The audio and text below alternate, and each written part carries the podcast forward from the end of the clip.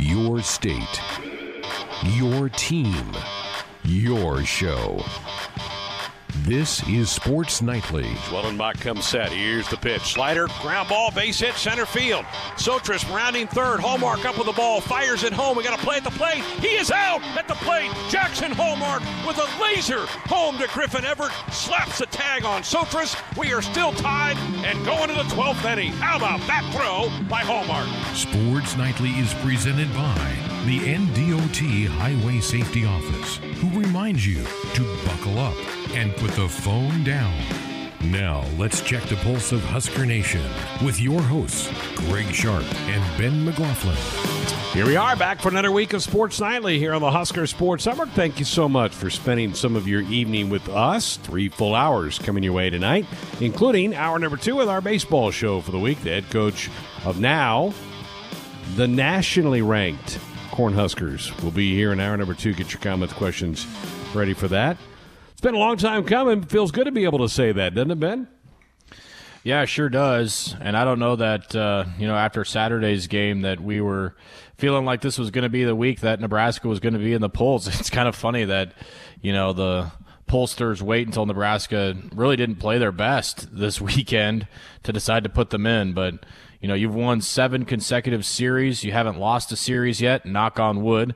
We got a really good Rutgers team coming to Lincoln this weekend, who's just took two of three from Michigan on the road. But this is great to be to be in the polls, to be in the conversation, to be you know relevant, and you know in the um, committee's minds this late in the season. I, I understand there's still a lot of baseball, a lot of baseball left. Probably not probably the most important baseball of the season to be played with the games that are left for Nebraska, including you know Michigan, Indiana, Ohio State, Rutgers. There, there's some really good teams on Nebraska's schedule next, but for right now, we'll take it. And you hope that you know getting back home, which is something that this team hasn't been able to do in a long time, with some nice weather and some great fan support, we'll get them playing well again.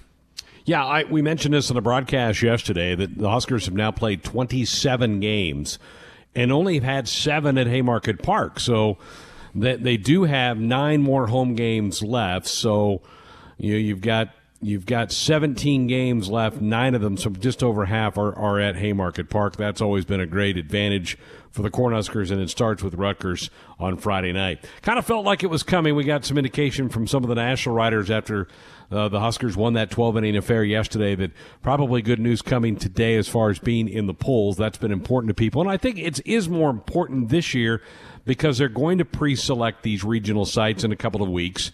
And if you're not in those polls, you're not really going to be part of the discussion. Once you're in the poll, I think they take a more serious look at you. So I think it is more important. Some people say, "Oh, don't worry about that stuff. Just keep winning." That's true. I, in most years, I would agree with that. But this year, because of the pre-selection of the regional sites, you better be ranked when they make those picks here in a couple weeks, or you're not going to be able to get one of the 16 regional sites. Still don't know if we do or not, but you certainly you you up your your you up your chances, right? If you're in that top 25 or multiple top 25 polls. Well, and the other thing people need to understand is that that that idea of you know you just gotta you just gotta win. That stuff will take care of itself. That's true, but you got to understand that this year the Big Ten's at a huge disadvantage than every other conference in America outside of the Ivy League. They're not playing a non-conference. So their RPI is messed up compared to everybody else. And the committee has already said, we're not throwing out the use of the RPI as a metric just because the Big Ten decided they're not going to play a full schedule. So the RPI could very well be a, a, a, pretty damning thing to a couple of Big Ten teams just because they're not playing non conference games. It makes it all more important to be in the top of those standings, to have a decent RPI. Nebraska right now is at 48. That's pretty good considering you don't have a non conference schedule at all and they've got Nebraska's strength of schedule at 202 right now. You have got to find ways to stand out to the committee compared to everybody else. You know, you look at a lot of other schools who are right in the neighborhood of Nebraska's RPI, their strength of schedule, most of them are in the top 50 at the very least the top 75. Nebraska kind of sticks out with that 202 strength of schedule, but you've just got to find a way to stick out. And I know, you know, there's been a lot of pessimists saying, well, Nebraska hasn't beat anybody yet. We can't help that. We can't help that. We're only playing Big Ten schools, and we're going to end up having the same Big Ten schedule as everybody else. Uh, everybody plays everybody at least three times. Now, some teams play five times, some teams play four times. Only on, on one occasion do te- teams play six times. Uh, only two teams do that against each other, but you know, for the most part, everybody in the Big Ten's strength of schedule is going to be pretty dang comparable. So you have to stick out, and I've, I've said this all along with every other team. And being in first place right now at 20 and 7 definitely stands out, which is why Nebraska's ranked right now. So Will Bolt will be here hour number two. Get your comments, questions ready for him. If you have some thoughts about Husker baseball at any time, you can dial us up at 531 500 4686, either with a call or a text.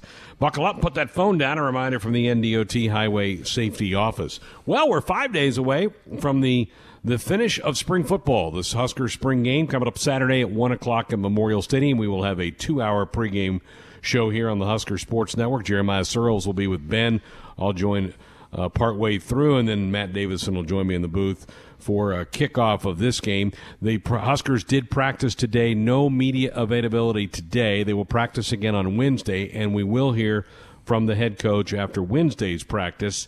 So here we go. Final final week for guys, Ben, to make an impression, uh, to leave an impression maybe on a coach or the coaching staff, on their teammates about what kind of role they could have uh, for next fall when this thing gets going again. So every practice is critical in the spring. You don't get a ton of them. You get 15, and the game is one of 15. So uh, they just have two more to go after today's workout. Uh, so you know, still still things to be done, and I can't wait to hear from what the, from the head coach on Wednesday about what's really gone on the last week or two. We've not heard from him in about ten days, two weeks or so, so it'll be interesting to hear from him. But here we go, one week left in spring ball.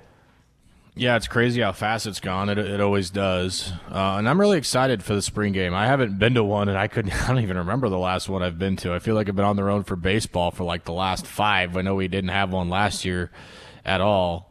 So yeah, it's been uh, it's been definitely you know something that I've been looking forward to, and and I think the. Uh, you know the overall vibe of the spring has been a pretty good one. I think the the competition's been really good in a lot of positions. I, th- I, keep going back to the defense and, and having those leaders back and kind of setting the tone for some younger players is really important. And, you know, breaking in um, some different parts with receiver and running back is, is really key. So that to me is going to be the, the, the big key going forward in the into the fall is, you know, how, how can those position groups, you know, come together and, and help this team come, come in and compete on Saturdays and help win some games. So that's what our run up to the spring game will be. Again, 11 o'clock for pregame coverage on Saturday with kickoff at 1 o'clock. Uh, we'll, we'll wrap up our opening segment uh, of Sports Nightly tonight with a couple of volleyball notes. The final uh, AVCA poll is out after Kentucky was crowned, probably to a lot of people's surprise, Saturday night as the national champions. Good for Coach Skinner, who was a part of John Cook's staff some 20 years ago. Um, great job by him in leading Kentucky to their first ever women's volleyball national championship. They're number one in the, the overall poll. Nebraska comes in at number six. So the Huskers uh, didn't crack the top five in the final poll, did get in there at number six. And Brent Wagner, among other folks, Brent Wagner from the uh, Journal Star reporting this afternoon that two of the seniors will not be using that extra year of eligibility. Jazz Sweet, Hayley Densberger will not be coming back for Husker volleyball.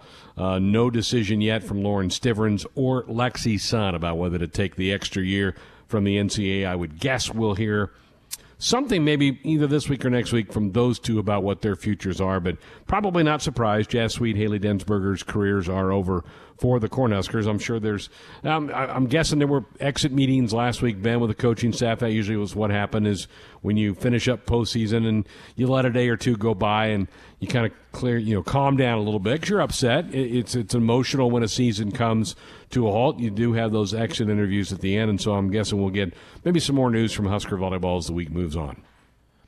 Yeah, I would guess so. Um, you know, this is always this is a tough position to be in, kind of an unprecedented position to be in with uh, you know with COVID and use, utilizing the extra year and you know having to structure an academic year you know to go along with it and you know as we're finding out a lot of players are just ready to to move on and, and start their next chapter in their life and that is no different in regards to to Nebraska volleyball. So, um, man, I'm gonna.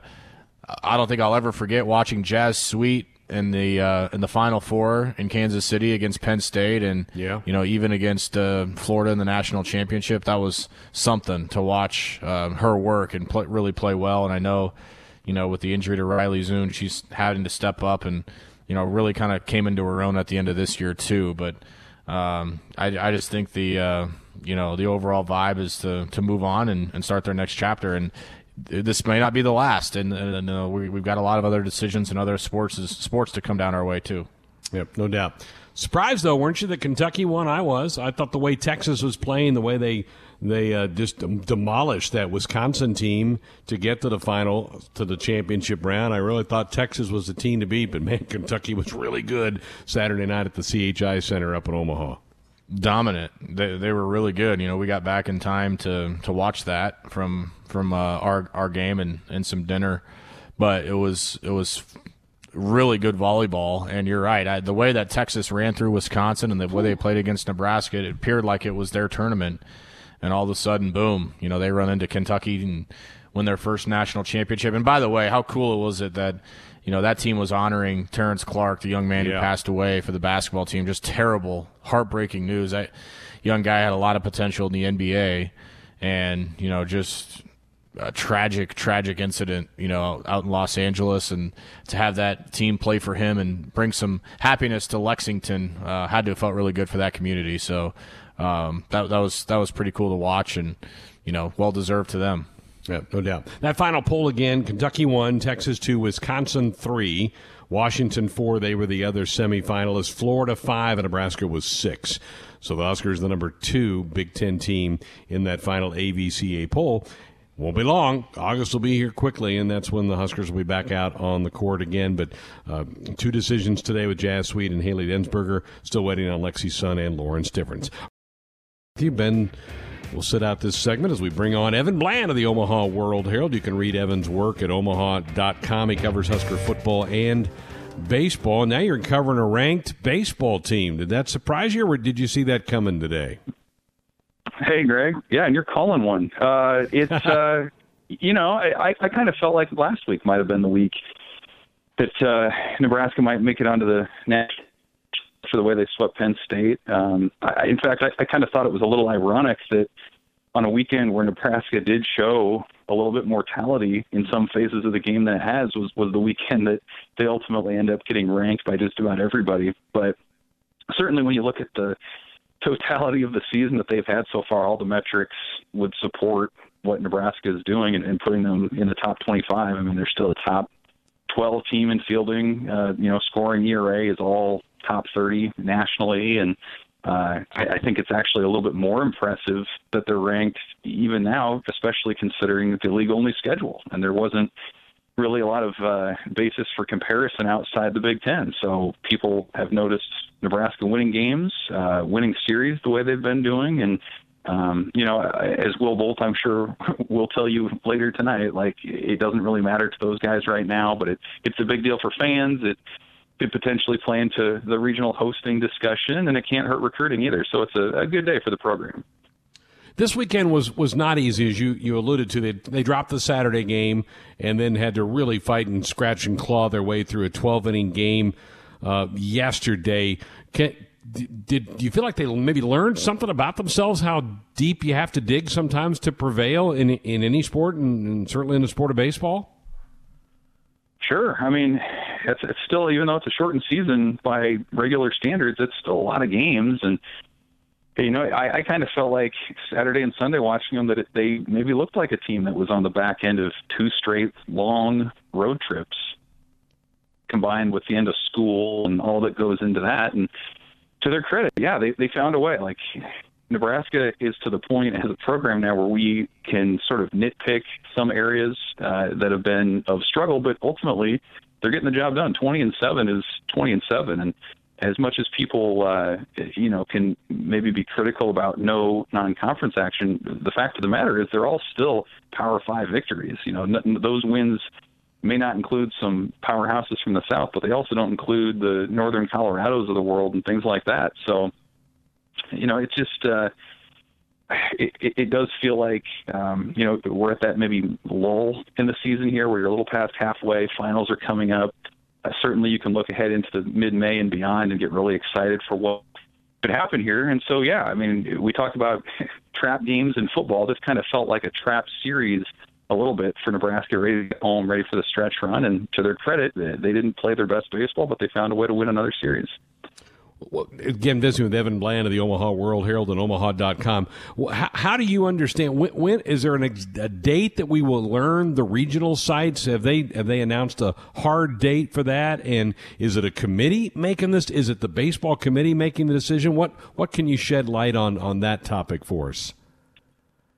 Yeah, so I talked to the chairman of the Division One uh, NCAA Division One baseball committee last week about how they're going about this thing, and there's not the way they phrased it in uh, their memo earlier in the month, and the way that it was phrased to me is they'll make a decision on 20 predetermined regional sites by the first week in May. Now, I'm not sure if that would include. Uh, you know, for Nebraska's purposes, this weekend at Rutgers, and then the decision would come, or if it'd be the week after that. But they say that they're going to sites, uh, which they're doing this year in this uh, season amid a pandemic to certify testing and, and things of that nature. So they're going to certify 20, and then of that 20, they're going to whittle it down to 16, and those will be announced at the end of the regular season, as they typically would be in any other year. So for Nebraska, uh, the goal number one right now, obviously, is to keep winning games. And if they do that over the next couple of weeks, uh, they should be in the conversation to be among the 20 regional sites. And so that's the first step. Uh, the NCAA selection committee is not going to announce that, but the schools will be notified if they've made the cut. So I imagine that's something that, uh, you know, will get out there at some and from that point, uh, the reason they added those extra four sites, as they told me, was to provide some wiggle room down the stretch for teams that finish strong, for teams that uh, nosedive toward the end. Obviously, you don't want to have a team hosting a regional that then you know loses seven of their last eleven or whatever it might be. So then, if Nebraska makes that cut, then it becomes taking care of business down the stretch, not just for the Big Ten championship potentially, but also for maybe hosting a regional. So uh, you know, for, for Nebraska's purposes, they just need to keep doing what they're doing.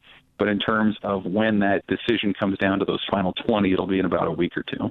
Very good. Again, Evan Bland, the Omaha World Herald, with us. He covers Husker baseball and football. So let's shift gears now to the sport of football. Last week of, of spring football, the game will be on Saturday at 1 o'clock. They had the open practice uh, last Saturday uh, where about 3,000 folks came through the gates to, to watch a, a real practice. It wasn't a scrimmage, it was a real practice, what they would do with some of the others. As you looked at this team, what impressions were you left with as you saw them out there on that uh, overcast Saturday a week or so ago? Hmm.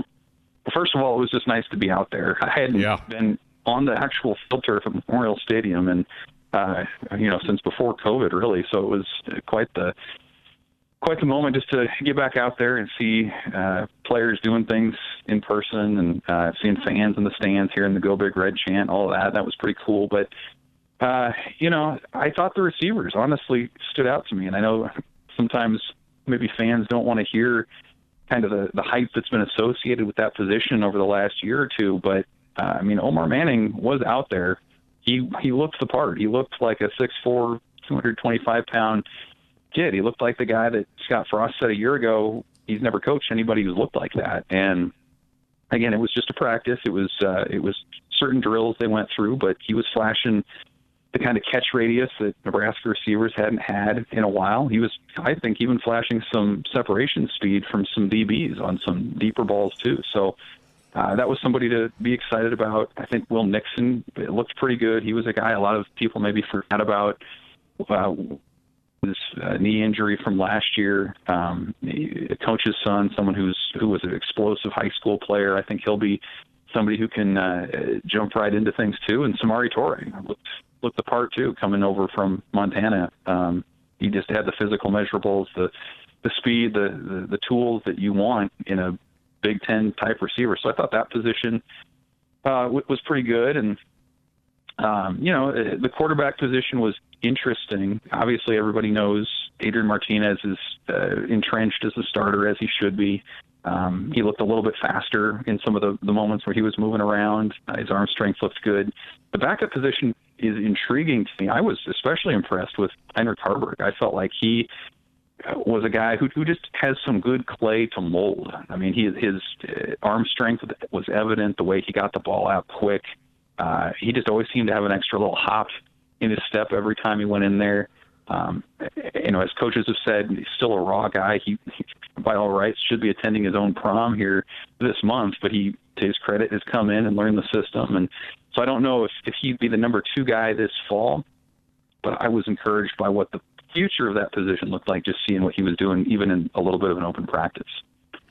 I think everybody's kind of anxious about the running back room and who's who's even going to be in uniform this Saturday. I mean, I think that certainly looks like a, a, question mark that will certainly carry into the summer and maybe even to the August camp before we get some some thought processes there. What about along the lines? Uh, it sounds like Greg Austin's been encouraged with the depth that he's developing along the offensive line. I think the defensive line's got pretty good depth, even with a guy like Ben Stille not out there here in the spring right now. What, anything along the lines jump out at you? You know, it just seemed it's the, the, both of those lines seemed more settled than they have in a long time, Greg. I mean, it just sure there are position battles going on, uh, especially at the, the right guard spot where Matt Sichterman looks like he might be making a move, but they're just with stability. I mean, they have a lot of older guys who kind of doing it the old-fashioned way, guys who waited their turn, maybe haven't had major roles on field roles at least in the program over the years. But guys like Matt Sichterman, uh, Broc Bando, Trent Hixson are all guys who, at the very least, continue to push the starters to give that line the kind of depth they, that they haven't had in a number of years. Honestly, uh, I just they, there's a quiet confidence about that group that uh, has to be encouraging for Greg Austin and, and the offense, certainly as it rebuilds at some of the different skill positions. And yeah, I mean, defensively, even with Ben Stille sitting out the spring, like it just didn't seem to to phase many of the players or the coaches. Like they know that kind of a mentor role with some of the younger guys, and obviously those younger guys are turning into bigger role, bigger uh, you know role players for the team. Tate, or I'm sorry, uh, Casey Rogers has been somebody who's grown into that position. Ty Robinson, uh, really looks the part um, from what he's done. Just being able to lay, lay eyes on him here this spring, and you know we, they like to to have that kind of depth or, or rotation of uh, six to eight guys, and it feels like that's something they're going to be able to get back to this year with some of the talent that they have in that room. Were you were you uh, around the Connor Culp interview at all last week? Yeah. Talked about the punter, I guess, who didn't know much about the rules of football. Is that correct? Yeah, I actually uh, asked him about that. That that was my question. He, uh, yeah, you know, and Connor Culp is is a salt of the earth kind of guy. Like he he's he, he's just gonna tell it like it is, and so. Uh, there was no sugarcoating it from the reigning Big Ten kicker of the year. He said, "Yeah, when he came in last year from Australia, uh, he didn't know offense from defense. They had to explain uh, down and distance he said really the, the only thing he didn't have to have explained was how to kick the football, and certainly that was why, obviously, why they brought him in. He's a really interesting case, though, I think, because again, if you're Nebraska, you, you go to Australia to recruit the kid, you give him a scholarship, which not every school gives their punter a scholarship, and then he gets hurt in the fall, misses last season, and so really the open practice was the first opportunity anybody outside the program had a chance to see what he could do, and uh, he looked pretty good. I mean, he was hitting balls 40, 45 yards in the air.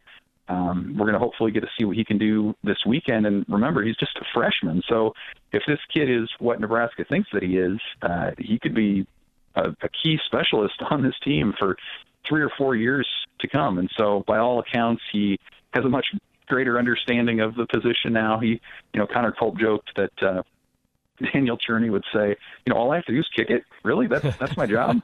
um, but apparently, he does that pretty well. So that's going to be, I think, another of the many things to watch here this Saturday. Yeah. Do Do you think we get much? I mean, a lot of times the special teams they just they don't return. They don't want to get anybody hurt, so they don't return. I hope we do because I think that is certainly an area. Connor established himself. I mean, all Big Ten, great great year from him. But I still think people fans nervous about that punting game and I hope they do let him let a few loose. That'd be cool. Well, and, and yeah, I hope so too. And and why not? Like if you, you know, they had an open practice two weeks ago to generate some buzz and to let fans back in. So I don't see any reason why they would want to hold back if he's able to go. And quite honestly, it's a position that if he comes in and does what he can do, a major upgrade for what Nebraska yeah. had in terms of net punting last year. I mean, they were right near the bottom of uh, all of FBS in terms of uh, net punting uh, average, and and so if he can come in and, and pin some guys along the sideline, show some uh, directional accuracy in addition to just the, the big leg that he clearly has. I mean, that's a that's a major upgrade as far as talking about getting special teams back where Nebraska wants them to be. Absolutely, Evan. Great stuff as always. We appreciate it, and I, I just I second what you said about how cool it was at that practice to see some folks in there. I can't wait for Saturday to see tens of a uh, couple thousand, tens of thousands that uh, will show up at Memorial Stadium. I think it's going to give us all a jolt of energy to see that on Saturday. We appreciate you coming in. Thank you very much. We'll see you on Saturday. Sounds good, Greg. Tonight, it's the Nebraska Baseball Show, right here on the Husker Sports Network. Heikkinen coming set. Here's the pitch. Breaking ball ripped into right center field. That's a base hit. That's going to score two as Anderson drives home the fifth and sixth runs of this game. Nebraska now has a 6 0 lead. An in depth look at the Nebraska baseball program. Schwellenbach comes set. Here's the pitch. Slider, ground ball, base hit, center field. Sotris rounding third. Hallmark up with the ball. Fires it home. We got to play at the plate. He is out at the plate. Jaxon Hallmark with a laser home to Griffin Everitt. Slaps the tag on Sotris. We are still tied and going to the 12th inning. How about that throw by Hallmark? With the head coach, Will Bolt. Benschoter set. The first pitch to Anderson. Fastball ripped over the head of the shortstop into left field. Down the line to score. Schwellenbach, the freshman from Millard West, delivers. And Nebraska's on top 7 to 6. Sponsored in part by your Midwest Ford dealers. Visit online at yourmidwestforddealers.com. Now, here's your host of the Nebraska Baseball Radio Show, the voice of the Huskers, Greg Sharp. Thank you. Welcome to our weekly sit down chat with the head coach of the Cornhuskers, the nationally ranked Nebraska Cornhuskers. Congratulations on that. You probably would just prefer to talk about the series win, but it, it does mean something. It's a nice nod of what you're doing to get get your team in the national polls, isn't it, Coach? Yeah, I appreciate it. Uh, again, not something that we necessarily strive for, um, but not anything we really talk about. Like, hey, let's get, let's make sure we play good enough to get ranked. But um, at the end of the day, you want to play a high enough level of baseball consistently enough to where people feel like that that you've got a pretty good team, and um, you know, so we've been able to do that through just over the first half of the year, and so it's it's nice to get recognized, but it's all about the finish. It's all about uh, you know just playing consistent baseball. Well, anytime you get a series win on the road, you're going to take it. And Ben and I were talking about during the broadcast over the weekend about year in and year out. Jake Boss's teams at Michigan State are some of the more athletic looking guys in the conference. There's some good looking ball players. Now, they haven't had the success on the field that maybe they wanted to, but man, they always have some big strapping kids that look like really good athletes that they put together. And, and they gave you a challenge all weekend long. Yeah, there's no doubt. I mean, they're as far as just like you said, straight athletes go. Uh, just about every single guy in their lineup got down the, the line. Uh, we kind of have a green, yellow, red system to alert our infielders as to how fast um, guys are based on their their times from when they make contact with the ball to when they get to first base. And you know, the green guys are the guys that can really scoot, and just about everybody in their lineup is green. Uh, they weren't going to thump a lot. Um, with with a lot of home run power or anything, but just th- that field plays really fast, um, and they really played it kind of their strength that way with a lot of guys that can really run and and uh, create some things on the bases. And I'll tell you what, you know, the two right-handers that we saw, the Friday night starter uh, and then the young man that came out of the bullpen on Sunday, those those two guys have as good a fastball slider combination as as uh, anybody we've seen all year long. So they certainly have some talent, um, and again, they're just probably a pitch or a play away uh, from you know being a, a 500 ball club. Well, you, you, had to dig deep yesterday. The 12 inning game, you got the early lead. They came right back on you, and got it tied, and then you mentioned their right hander Benschoter, who was just phenomenal. He was almost unhittable for for most of his appearance in that game. But then you were able to match that guy pitch for pitch. I thought Shay finished well, and then you, it looked like you got really good outings from both Koty Frank and, and Spencer to end that game. Yeah, and Shay Shay's line probably wasn't indicative of how I thought he threw the ball. He's had some games this year where he just hasn't been great. Um, I I didn't feel that way about his outing um, on Sunday. I felt like he his stuff was good. Um, his misses were really small. Um, I, I think there were some of the walks that he had. I mean, it wasn't like he was just had some huge misses there. I mean, some of his misses were pretty small. Um, thought the breaking ball was sharp he had both breaking balls going again, and the fastball velocity was good. Um, we just didn't we didn't play defense behind him. I mean, they had a ball that dropped in, uh, a fly ball that kind of dropped in down the line. Um, and, you know, just before you know it, the six nothing lead disappears, and, and I, I thought he did a good job of just kind of righting the ship and allowing us to stabilize the game a little bit and hand it off to Koty Frank. I, I like to you know, Koty, we talked a little bit about it last week. I feel like he's a guy that could be a starter for us, so we like to try to give him a clean inning. So it's good to see Shay be able to kind of get through. Uh, I believe it was five, and then we could hand it off to Koty. And he gave us three really quality innings there, and then Spencer. We put him in the ninth inning of a tie game, and and we certainly had our chances before we got to that that twelfth inning to to finish that thing off, and wouldn't have you know, made him throw quite so many pitches and innings. But he, you know, again, he keeps his pitch count down. Um, and he certainly, uh, uh once he got kind of his adrenaline going and he competitive juices flowing, he was he was basically uh, going to be his game to win or lose at that point. Um, now, had he gotten into some real trouble there in the 12th, we had Buns ready to go, but uh, we had all the faith in the world that Spencer was going to finish it out, and he did.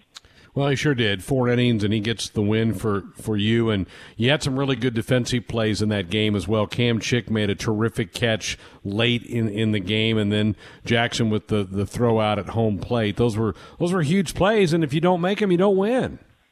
Yeah, there's no question. I mean, Cam's play, goodness gracious. I mean, that that had to have been one of the absolutely most dynamically athletic, just huge plays I've ever seen in person. Just him the the how far he had to run uh, and just laying out full extension and hold on to the ball, diving that way. Um, I mean, it was just a really amazing play, and you know probably helped save the game in that spot. And obviously Jaxon's throw did save the game. If he if that throws off just a hair, or if he you know it just misses up just the line just a little bit.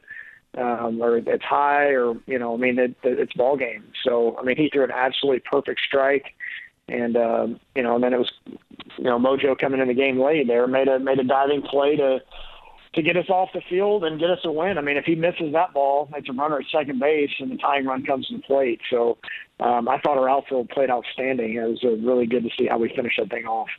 All right, phone lines are open for you 531 546 86. That is our Sports Nightly hotline brought to you by the Woodhouse Auto Family, bringing you more choices in brands, locations, and service. Experience the difference. Purchase with confidence.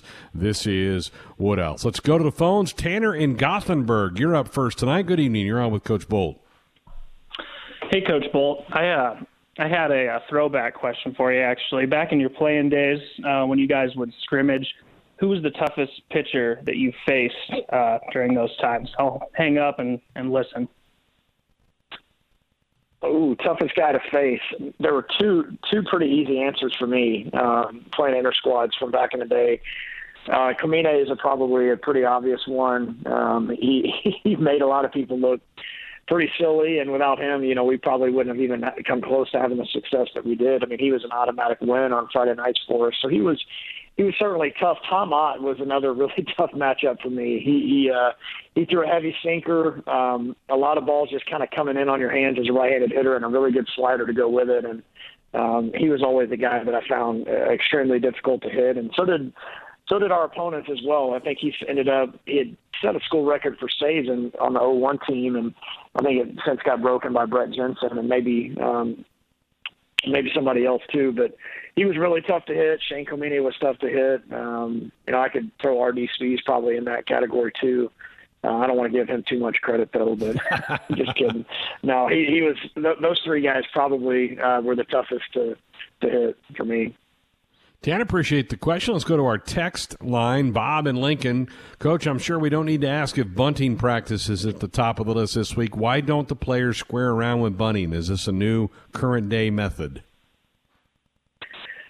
Well, certainly we need to we need to be better than we were this weekend. Um, prior to this weekend, we I think we were probably in the top I think I don't know exactly what the numbers were, but I think we were in the top ten uh, nationally. I know we were number one in the league in sacrifice bunt, so we had done a good job. I, I think probably what maybe uh, it's something that we just need to clean up, I, and part of it probably just comes from a, st- uh, strategic change. We, you know, everybody kind of had us as a, having a, you know, a, the bunt on the scouting report so we changed up some of the the methods and started doing a little more slashing uh, because we we saw some people trying to take away the bunt from us, um, vacating. So we started slashing a little bit, and I think that maybe had messed up um, some of our techniques when we actually needed to get a bunt down. So certainly at the top of our list, the things that we need to get cleaned up because that's something that we've just been really good at all year long with just playing that really selfless brand of baseball, whether it be hit and runs and bunts and those type of things, and and we were just atrocious. I mean, just there's no other way around it. We just weren't. Um, I, I mean, it cost us a ton of scoring opportunities uh, over the course of the weekend. Um, and we just we need to get better at it. We need to we need to clean up some things mechanically and uh, make sure we have good plate coverage. And once you set your angle, with the bat, just leave it there. I think what we were seeing is guys that didn't have plate coverage, uh, maybe kind of what you're alluding to, and then trying to move the bat last minute to, to make up for it. That's never a good recipe to, to get it done. So definitely something that we need to address and, and get cleaned up because it's a big part of our game. Bob, appreciate the text. He did so on our U.S. Cellular text line. Proud to be the official wireless sponsor of the Huskers. U.S. Cellular connecting Husker Nation. Let's go back to our phone lines. Chris in Grand Island, you're up next with Coach Bolt. Hey, Coach, how are you this evening? I'm good, Chris. Thanks.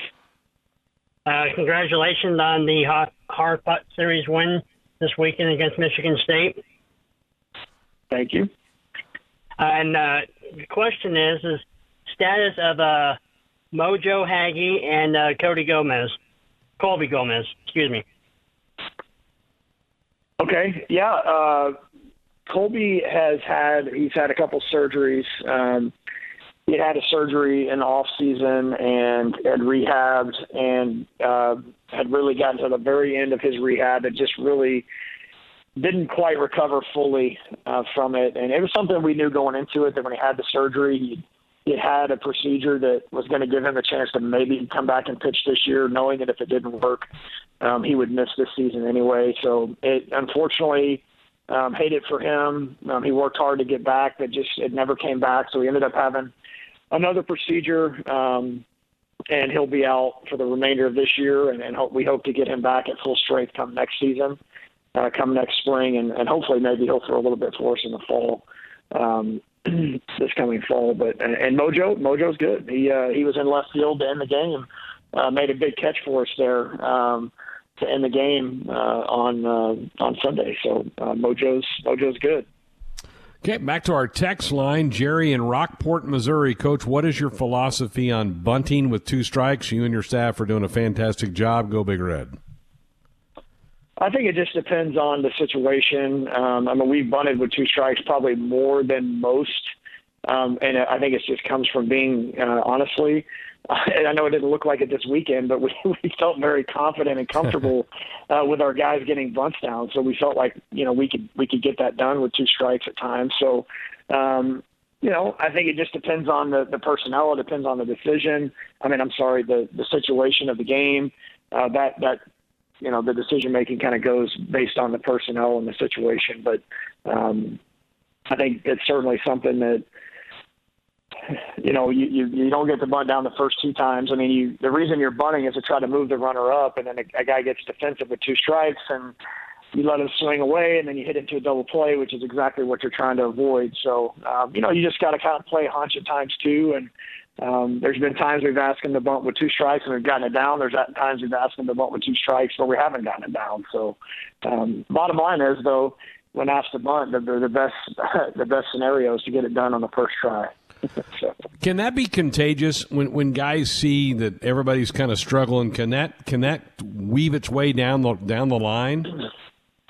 Yeah, that's a great question, and it, it's something that you wouldn't think would be, but I think just because we are such a a team, like a we, we function in such a team manner. Um, guys often kind of build on each other, and what guys have done before them uh, may make more of a difference that way. Um, and it, and usually it, turns out for the good, where guys are having a good approach, and each guy passes on to the next guy. But I think there may be a little bit that comes from it where everybody feels the urgency of, hey, we need to get it down this time, and maybe just trying a little bit too hard um, to get it done. But I think really more than anything, mechanically, there's some things we need to clean up, and that'll that'll help a lot of that. Working on their physical and mental strength. The nationally ranked Cornhuskers, they appeared in all the polls today after winning two out of three in East Lansing over the weekend against Michigan State. If you want to be a part of the program, 531 546 86, either with a call or a text. Let's go back to our text line. Ron, Coach, uh, not taking infield and batting practice before Saturday's game, did that have any effect on our performance that day? Thanks, and go Big Red. No, I don't believe so. I don't think that really played anything into it. Um, you know, both teams were in the same same boat there. We both hit in the cages. Um, you know, they were they pulled the tarp and uh, we were ready to play. So no, I don't I don't believe so. I think there there's been some other other games this year where we've had either early starts and we've we've chosen to hit in the cages and we've played great. Um, so I, I don't think that there's really any correlation there. Um, just thought it was one of those days where we just we didn't get the big hit when we needed it. Uh, we didn't make play when we needed to make them, and uh, you know that's baseball sometimes. I know you had talked about with with Coach Boss about maybe playing a doubleheader either Friday or Sunday. Are you glad you just kept it the way it was? Oh, 100%. No, neither one of us really wanted to play a Friday doubleheader. It would have put both of our pitching in a bit of a bind. Um, and you know, you just want to try to avoid a doubleheader if at all possible. So, um, I mean, it was at the end of the day, it was only a 30 minute delay. Yeah. Um, we really, we really didn't even play through any rain. Um, field was a little wet, but uh, again, I mean, we've played in a lot worse weather before. Yeah. Let's go back to the phones. Let's stay in Lincoln. Gary, you're up next with Coach Bolt. Good evening. Yeah, uh, Coach, uh, I'm really excited about the season so far, but I'm really concerned about something. I'm afraid the scouting report from here on in is going to be we can't hit sliders. Is there anything you can do about that? Um, well, yeah, I don't. I think what you do is you hit the fastball. Um, that's that's a good start there. Um, and you know, I think I don't know if you're basing that off of Sunday's performance. Um, you know, we've we've actually hammered some pretty good sliders uh, from some good pitchers here um, over the course of this season. So uh, Saturday was I, I got to tip my cap to their their their guy that came out of the bullpen, uh, Benschoter. I mean, he was he was incredible. I mean, it was just a 96 mile an hour fastball that he held the velocity for four or five innings, six innings, and I mean, he was dotting up that slider on the outside corner. So um, I, I think you'd be hard pressed to find many college right-handed hitters that we're going to do a great job of that. I think really at the end of the day, uh, for us, we again, you just got to be on time with the fastball, um, and that puts you in a good position to hit you know some of the breaking stuff. So, not concerned with that at all. Um, you know, I think you just chalk it up to a good performance from their their pitcher, and at the end of the day, we got the job done. All right, good show tonight. Thanks to Evan Bland for spending some time with us. Always fun having a head baseball coach here on Mondays to recap the weekend. Thanks to Ben, to Tim, to Mick, and to all of you for listening tonight. Enjoy the rest of your night. We'll do it again tomorrow. Good night.